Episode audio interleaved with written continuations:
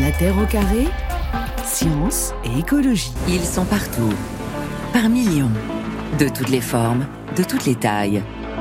Étranges, merveilleux, agaçants ou parfois inquiétants. Volants, rampants, flottants. Les insectes occupent tous les écosystèmes de notre planète. Qui sont-ils vraiment? À l'heure où certaines de leurs espèces sont en danger d'extinction, à l'heure où l'on s'interroge sur leur place dans les écosystèmes et sur leur survie, voici l'histoire fascinante des insectes et du secret de leurs origines. Mystérieux insectes, donc sur la piste des origines, demain sur France 5 à 21h dans la classe Science Grand Format, pour découvrir la véritable success story hein, de ces animaux sur notre planète. Romain Garouste et Camille Arachloff cet après-midi dans la Terre au carré. Romain Garouste, qui est Lucia, s'il vous plaît, pour commencer? Alors Lucia, c'est en fait un portrait robot d'un insecte qui aurait pu euh, être à l'origine de tous les autres c'est-à-dire un ancêtre commun à cette lignée extraordinaire euh, qui est celle des insectes, et qui serait apparu, non pas par miracle, mmh. mais par euh, justement le jeu des transformations des organismes, des adaptations successives. Et en l'occurrence, Lucia serait dérivé en fait d'un crustacé qui aurait eu envie de conquérir euh, le milieu terrestre. C'est ça, un crustacé qui aurait pris quelques libertés. On va en parler avec vous euh, tout à l'heure. C'est un petit clin d'œil à Luca, hein, le dernier ancêtre commun à tous les êtres vivants, évidemment. Alors vous, vous êtes vraiment sur, la piste de ce premier insecte? C'est une, quête importante pour vous aujourd'hui? Oui, c'est une quête importante parce qu'on a besoin de comprendre en fait euh, le fonctionnement des écosystèmes de notre planète et surtout leur histoire pour comprendre finalement l'avenir de, mmh. de, ce qui nous attend. Et donc pour cela, on a besoin de comprendre comment cela fonctionne.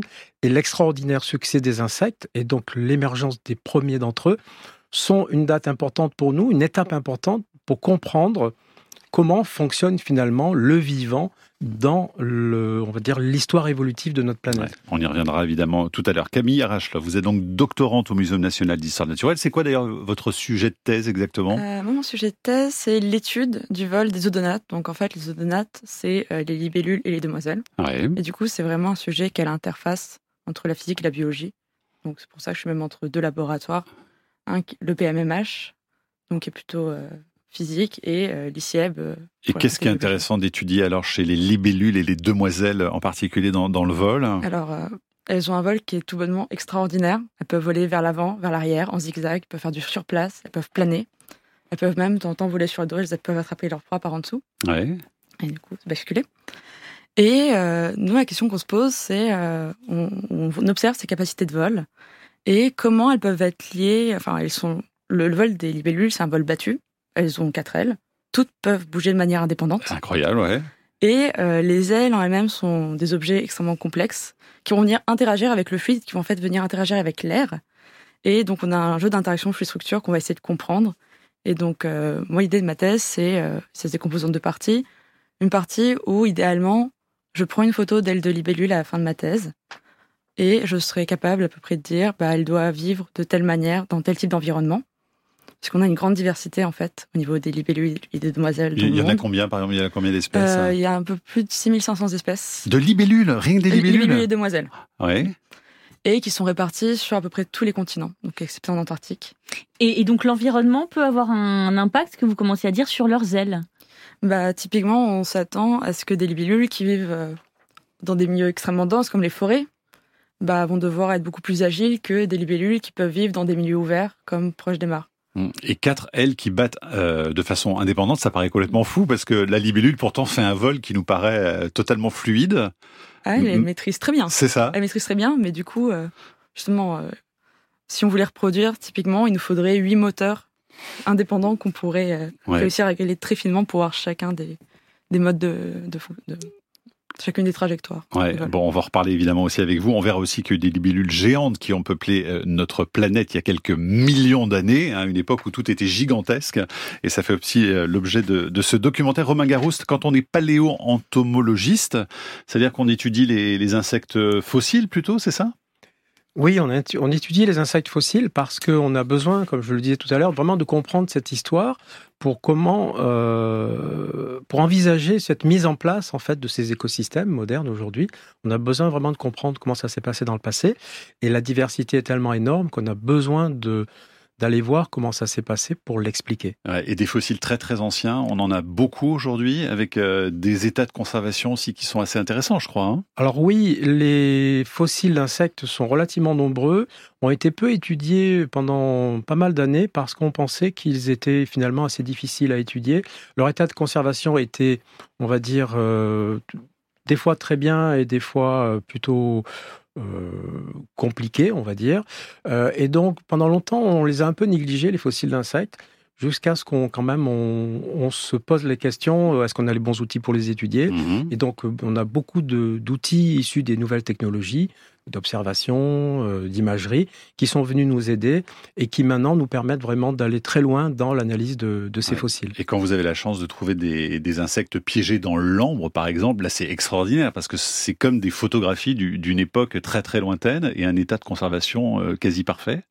Alors l'ambre est pour nous effectivement une source euh, d'émerveillement, mais également de trésors scientifiques, puisque il défraie régulièrement la chronique, parce qu'on trouve des choses assez exceptionnelles.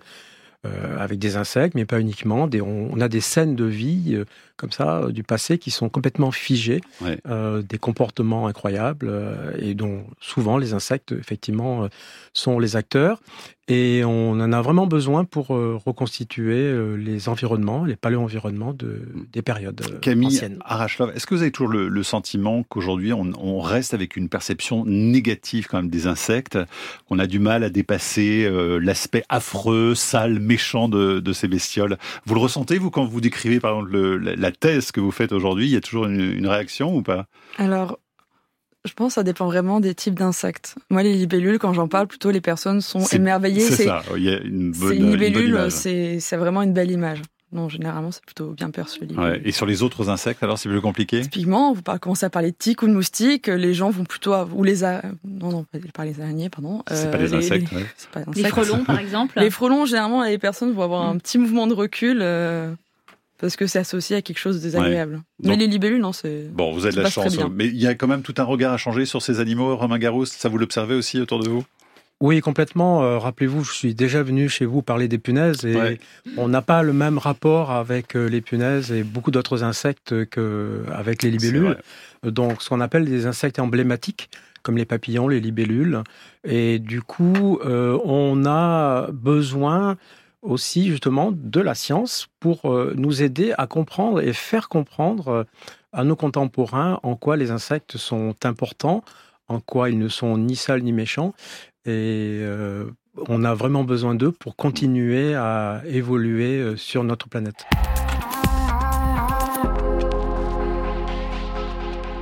Les scientifiques disposent d'indices qui les laissent penser que les insectes seraient tous issus d'une lignée unique. Mais l'hypothèse reste entièrement à démontrer.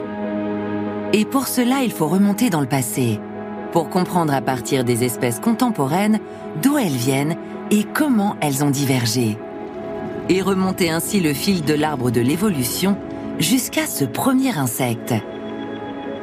L'enjeu est de taille. Mieux connaître l'histoire des insectes, c'est disposer de nouvelles informations pour comprendre notre monde, mais aussi envisager son avenir. Voilà, extrait de Mystérieux insectes sur la piste des origines, signé Charles-Antoine de Rouvre, donc à voir demain soir sur France 5. Ce premier insecte, vous l'avez donc surnommé Lucia, The Last Universal Common Insect Ancestor. Alors, il est apparu quand sur Terre? Qu'est-ce qu'on en sait aujourd'hui? Que c'est une vraie enquête dans le documentaire, euh, Romain Garouste? Qu'est-ce que, allez, sans trop dévoiler le sujet du film quand même demain, parce qu'il y a aussi un peu de suspense, mais euh, ça nous fait remonter jusqu'où à peu près? C'est une vraie enquête parce que c'est une vraie question et la question n'est pas complètement résolue, même si on a des, pistes euh, intéressantes dont on qu'on dévoile effectivement dans, mm-hmm. dans le film. Mais en fait, on se sert euh, des insectes aujourd'hui, de leur euh, information génétique, pour comprendre en fait leur évolution et leur divergence dans le temps.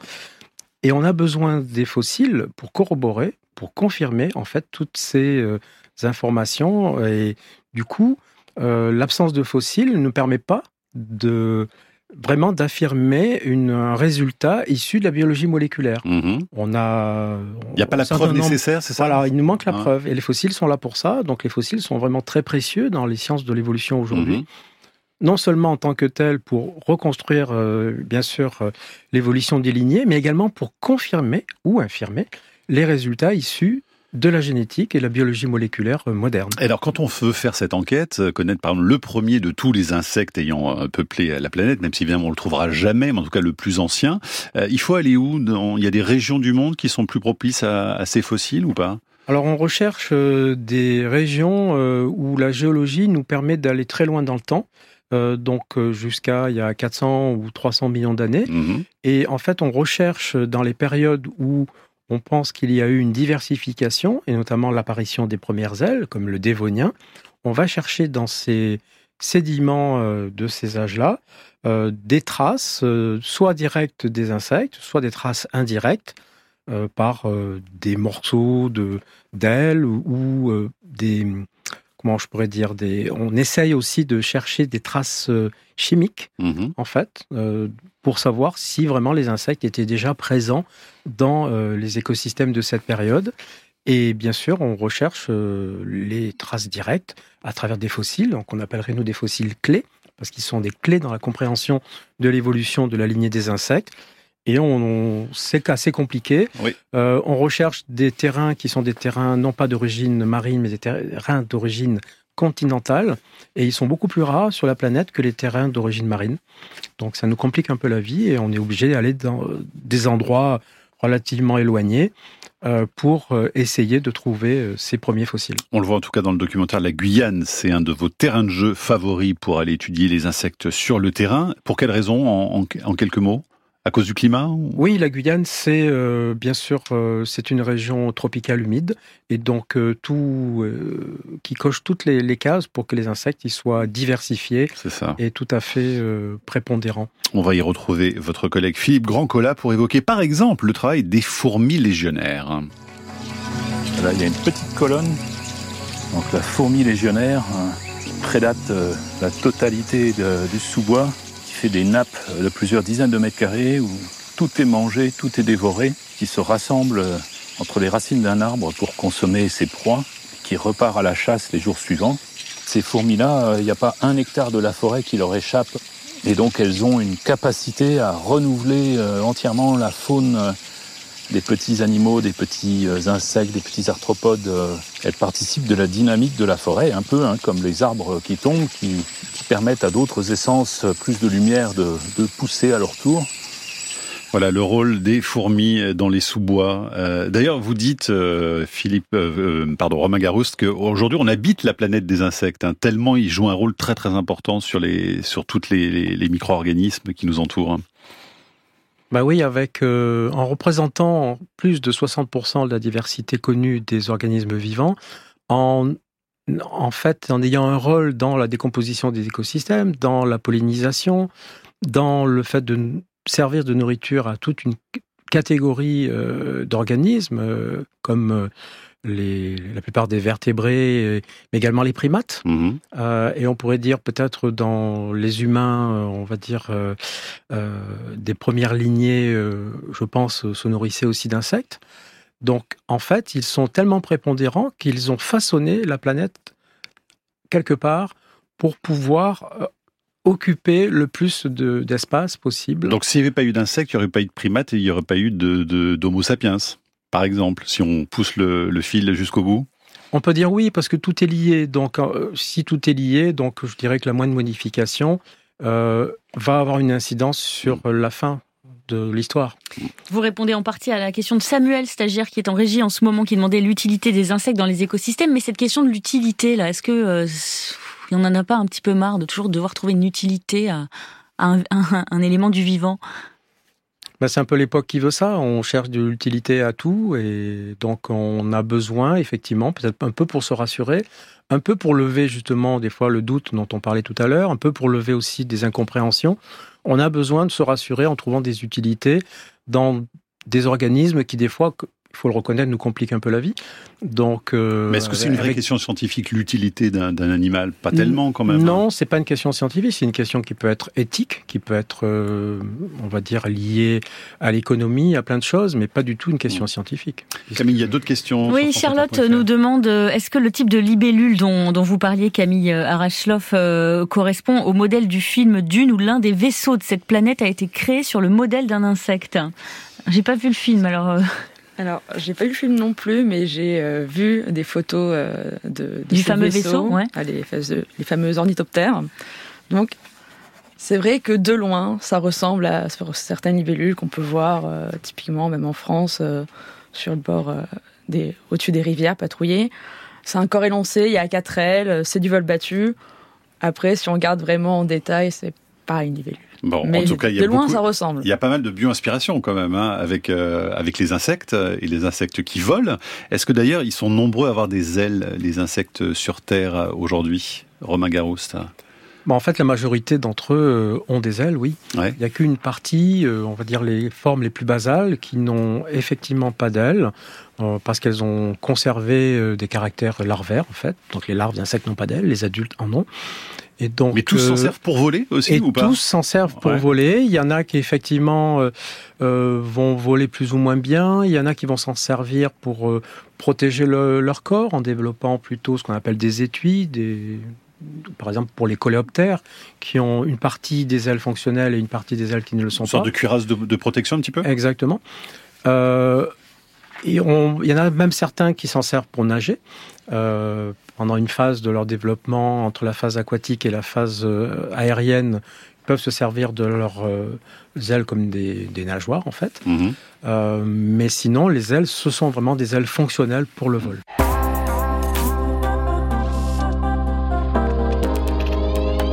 Nous sommes cet après-midi sur la piste des origines des insectes. À l'occasion donc de ce doc demain soir sur France 5, on en parle avec vous, Romain Garouste et Camille Arachloff.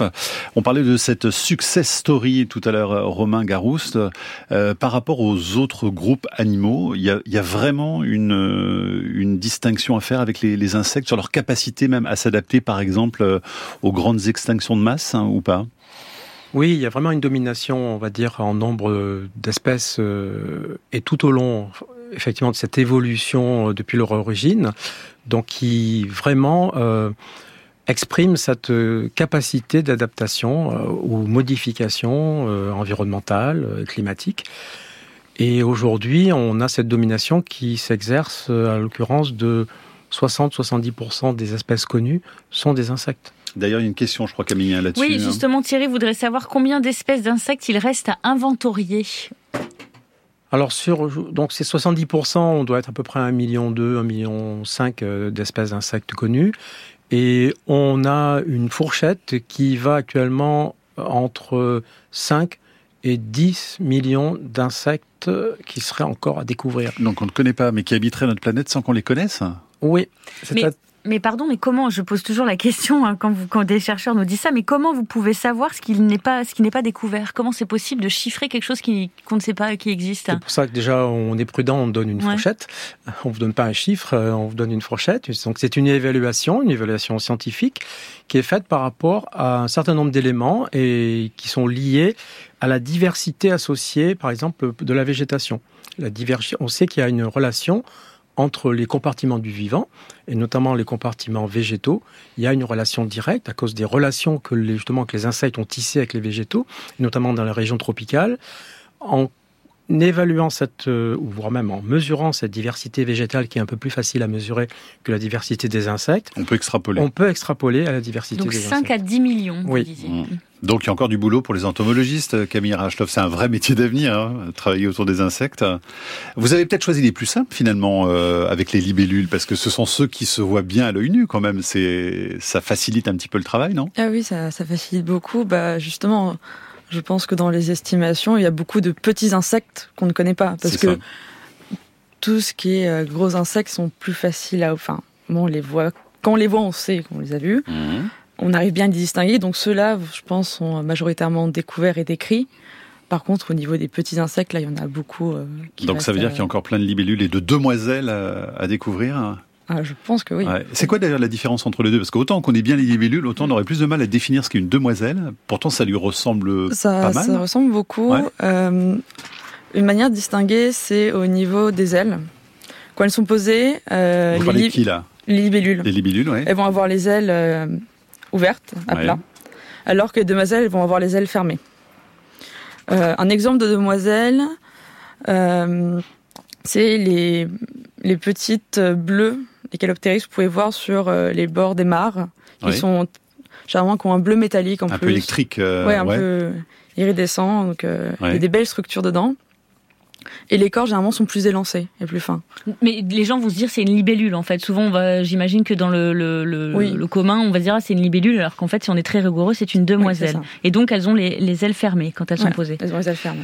Euh, on parlait tout à l'heure des libellules géantes. David demande sur franceinter.fr est-ce qu'à cause du réchauffement euh, climatique et du dérèglement climatique, il est possible que les libellules retrouvent leur taille d'il y a quelques centaines de milliers d'années, enfin quelques millions d'années même, vous nous disiez? Ça commence à poser des problèmes là. Alors, euh, 70 cm, on le disait avant on le est disque. 70 euh, cm. ouais. Avoir des tailles aussi importantes, je ne pense pas. Parce que euh, ty- typiquement, les, les libellules vont respirer notamment euh, par diffusion. Ils n'ont pas de poumons. Donc, plus on est grand, plus on a besoin d'oxygène. Et donc, dans les conditions actuelles, on ne peut pas avoir des formes euh, géantes comme ça. Donc le gigantisme s'explique par le taux d'oxygène de ces a- époques lointaines en partie. Ouais. Et alors qui était comment Romain Garouste précisément? Alors, il était euh, à la période du Carbonifère et de la fin du, du- disons, du milieu du Permien. Il, euh, le taux d'oxygène était le double par rapport à aujourd'hui. Donc, on Mhm. était à presque entre 35 et 40 d'oxygène euh, de l'air. Et ça explique en partie, effectivement, les formes géantes. Gigantisme. euh, chez les insectes, mais pas, pas uniquement.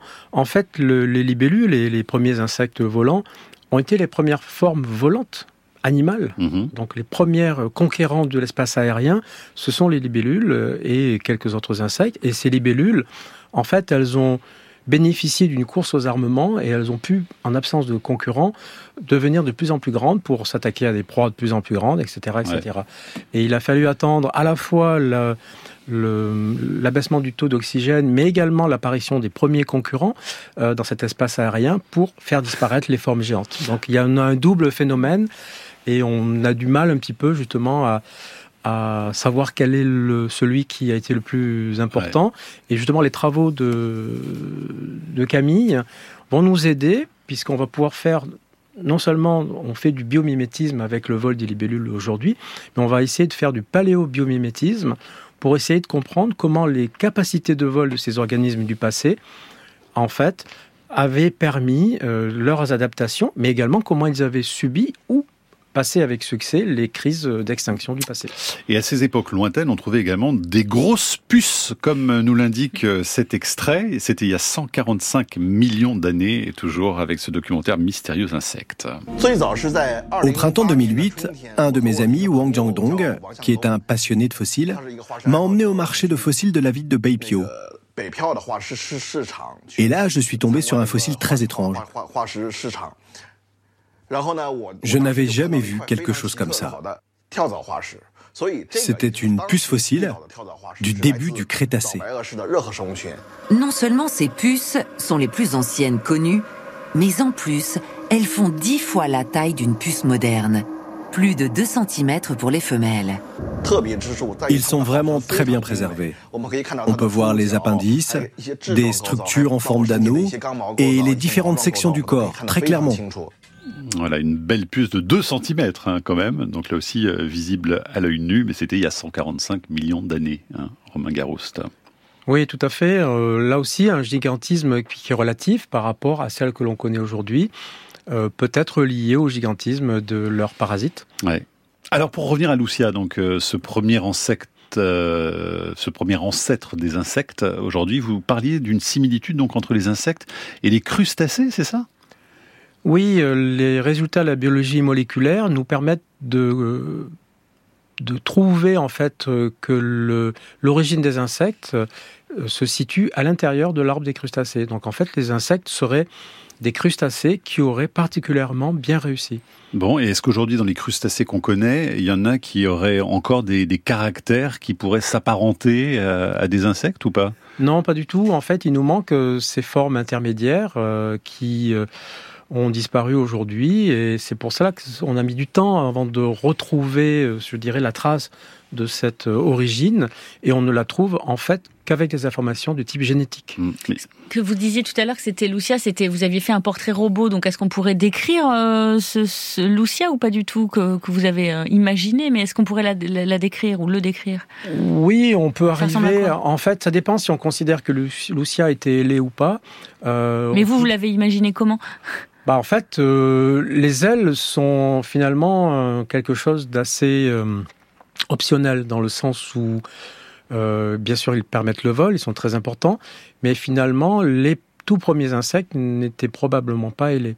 Donc les ailes sont probablement apparues juste après. Mhm. Donc si on considère euh, que le, premier, euh, premier insecte, hein, donc insecta vraiment, vraiment la, le, clade des insectes, il n'était pas ailé et il ressemblait probablement à une sorte de petit crustacé, mais qui avait perdu plein de pattes on essaie d'expliquer un peu dans le documentaire. Genre quoi, une crevette quoi enfin... Voilà, une crevette qui devient terrestre, donc, euh, mais qui va perdre toutes ses pattes, une crevette a entre 10 et 12 pattes, euh, qui va spécialiser des parties de son corps euh, pour justement la locomotion, pour la reproduction, pour également les organes de sens, comme au niveau de la tête et d'autres parties du corps.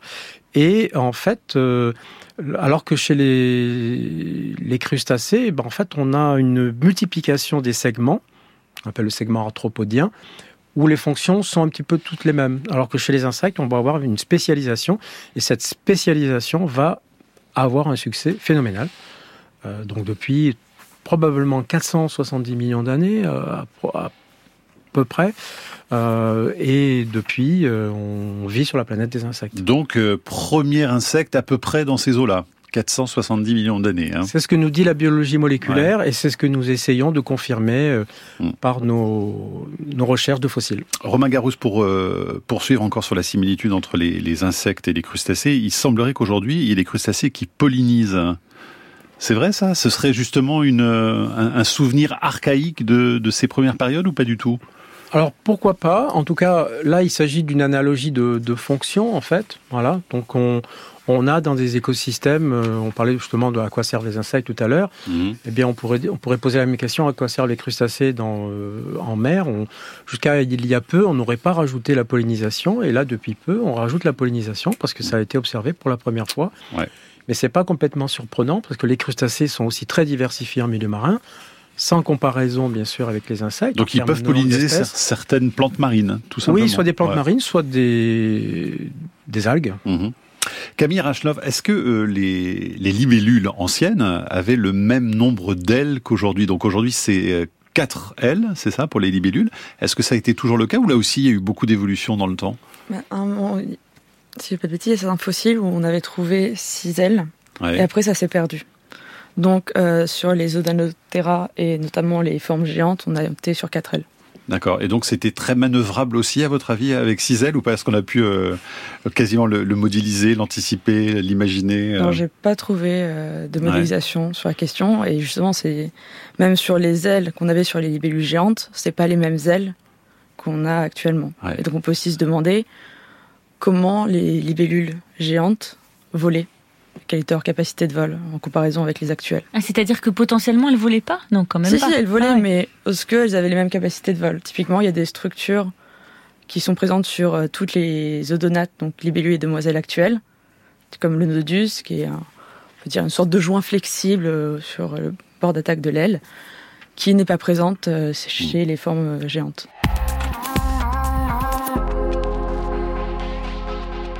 Camille Rachloff et Romain Garouste avec nous pour parler insectes cet après-midi.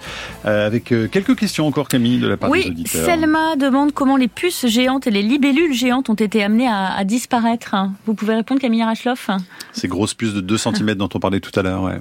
Moi, j'ai plutôt plus euh, la réponse les libellules. sur les libellules. déjà, on, on n'est pas sûr à 100%. Il y a sans doute plusieurs facteurs qui peuvent jouer, comme, bah, comme disait Romain tout à l'heure, le taux d'oxygène, qui est deux fois, qui a, diminué euh, au cours des temps géologiques. Euh, la densité de l'air, qui était plus importante. Mhm. À l'époque, la pression atmosphérique était deux fois plus importante. Et aussi, typiquement, bah, à l'époque, ils n'avaient pas de concurrence. Ils étaient vraiment au sommet de la chaîne alimentaire. C'est des super prédateurs encore actuellement, mais à l'époque, il y avait vraiment aucun prédateur. Et donc, l'apparition des premiers euh, reptiles euh, qui pouvaient planer et donc qui pouvaient aussi prédater ces, formes géantes a pu être une vraie concurrence, hein, pour, ces animaux. Mais Romain Garou, c'est une disparition pour reprendre les mots de, de Selma ou c'est plutôt une évolution finalement? Alors, bien sûr, toutes les libellules n'ont pas disparu, mais en tout cas, les formes géantes qui appartenaient à un groupe particulier sont disparues effectivement à la fin du Permien, donc il y a 250 millions d'années, et non, on n'a plus revu des formes géantes de ce type sur la planète après, même s'il y a eu des périodes avec des insectes de relativement grande taille. On peut dire aujourd'hui qu'il y a quand même aussi des insectes de grande taille qui vivent encore sur la planète. Euh, mais c'est quoi d'ailleurs aujourd'hui l'insecte oui, le, plus tien existant? Oui, tout à fait. Donc il y a plusieurs gros insectes qui font presque un demi-kilo, par exemple, de, en poids, des gros coléoptères de la forêt de Guyane, par exemple.